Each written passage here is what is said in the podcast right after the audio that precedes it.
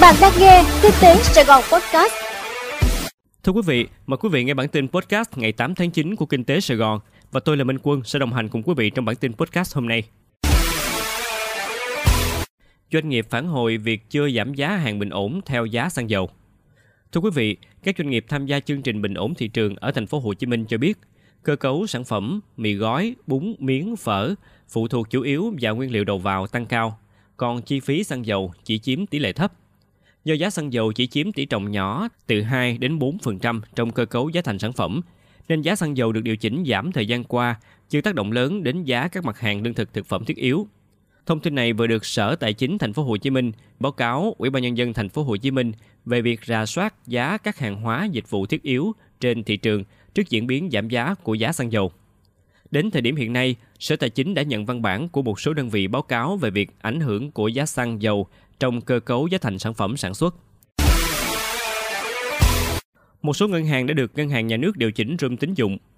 Thưa quý vị, một số ngân hàng đã được Ngân hàng Nhà nước Việt Nam nới hạn mức trên cơ sở xếp hạng và tình hình thực tiễn của thị trường. Ngân hàng Nhà nước cho biết thực hiện điều chỉnh chỉ tiêu tăng trưởng tín dụng năm 2022 đối với các tổ chức tín dụng có đề nghị và có thông báo gửi các tổ chức tín dụng này.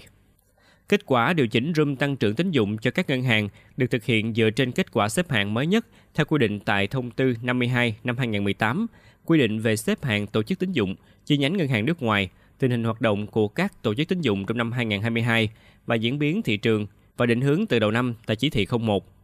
Ngân hàng nhà nước cho biết, ngay từ đầu năm 2022, để góp phần thực hiện mục tiêu tăng trưởng kinh tế khoảng 6 đến 6,5%,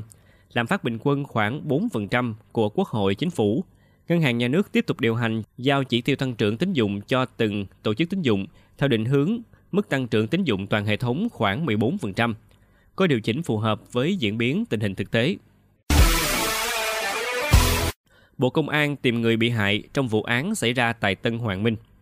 Thưa quý vị, cơ quan cảnh sát điều tra Bộ Công an đề nghị những người bị hại hiện còn dư nợ trái phiếu của các pháp nhân liên quan tới công ty Tân Hoàng Minh khẩn trương cung cấp hồ sơ tài liệu để điều tra kết luận vụ án, đảm bảo quyền lợi. Đây là nội dung trong thông báo phát ra ngày 7 tháng 9 trên cổng thông tin điện tử Bộ Công an.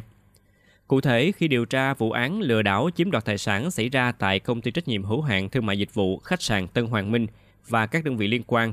cơ quan điều tra xác định bị can Đỗ Anh Dũng, chủ tịch hội đồng quản trị kiêm tổng giám đốc công ty Tân Hoàng Minh và đồng phạm đã sử dụng các pháp nhân gồm công ty trách nhiệm hữu hạn đầu tư bất động sản ngôi sao Việt, công ty cổ phần đầu tư và dịch vụ khách sạn Soleil, công ty cổ phần cung điện mùa đông thực hiện hành vi gian dối trong việc phát hành, mua bán trái phiếu để huy động tiền trái quy định pháp luật của nhiều nhà đầu tư trong thời gian từ tháng 7 năm 2021 đến tháng 3 2022.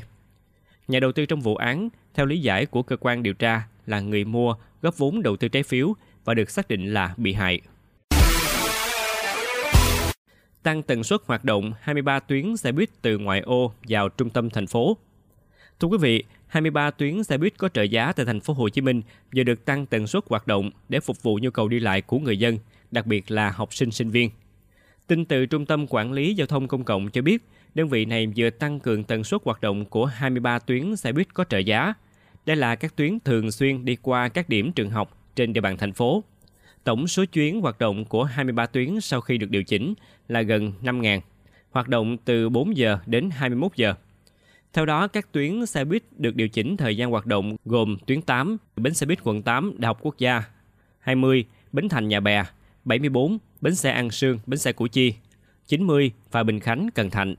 151, bến xe miền Tây, bến xe An Sương, 146, bến xe miền Đông, chợ Hiệp Thành, D4, bến xe buýt Sài Gòn, khu dân cư Vinhome Grand Park, tuyến 14, bến xe miền Đông, bến xe miền Tây, 104, bến xe An Sương, Đại học Nông Lâm, 69, bến xe buýt Sài Gòn, khu dân cư Vĩnh Lộc, 72, bến xe buýt Sài Gòn, Hiệp Phước,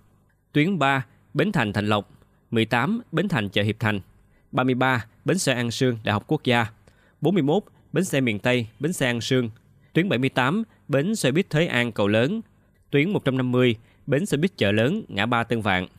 tuyến 27, bến xe buýt Sài Gòn, bến xe An Sương, tuyến 31, Đại học Tôn Đức Thắng, Đại học Văn Lang,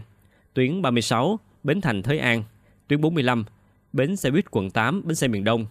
tuyến 55, công viên phần mềm Quang Trung, khu công nghệ cao quận 9 và tuyến 148, bến xe miền Tây, Gò Vấp. Đồng yên giảm về mức thấp mới trong 24 năm, Nhật Bản lo ngại nhưng chưa vội can thiệp. Thưa quý vị, đồng yên giảm về mức thấp mới trong 24 năm, khiến các quan chức cấp cao chính phủ Nhật Bản đưa ra những phát biểu mạnh mẽ nhất từ trước đến nay về khả năng can thiệp để chặn đứng đà giảm. Dù vậy, giới phân tích cho rằng Ngân hàng Trung ương Nhật Bản sẽ vẫn duy trì chính sách nới lỏng tiền tệ hiện nay vì động thái tăng lãi suất khó giúp vực dậy đồng yên. Vào đầu giờ chiều ngày 7 tháng 9, theo giờ địa phương, đồng yên có lúc giảm hơn 1%, về mức 144,38 yên ăn 1 đô la Mỹ. Ngưỡng thấp mới trong 24 năm khi giới đầu tư tiếp tục bán đồng yên do lo ngại Cục Dự trữ Liên bang Mỹ Fed tăng mạnh lãi suất. Yukio Ishizuki, nhà chiến lược hối đoái cấp cao ở công ty chứng khoán Daiwa Security nhận định, các dữ liệu kinh tế mạnh mẽ khiến giới đầu tư tin rằng Fed sẽ duy trì lập trường siết chặt chính sách tiền tệ và có thể tăng lãi suất thêm 0,75 điểm phần trăm vào cuối tháng này. Ishizuki cho biết áp lực mua đồng đô la sẽ còn duy trì trong một thời gian nữa sau khi đô la tăng nhanh so với đồng yên, từ mức 1 đô la đổi 140 yên vào hôm qua. Các nhà nhập khẩu Nhật Bản cũng đang mua mạnh đô la để thanh toán cho các lô hàng nhập khẩu. Quý vị vừa nghe xong bản tin podcast của Kinh tế Sài Gòn. Hẹn gặp lại quý vị trong bản tin ngày mai.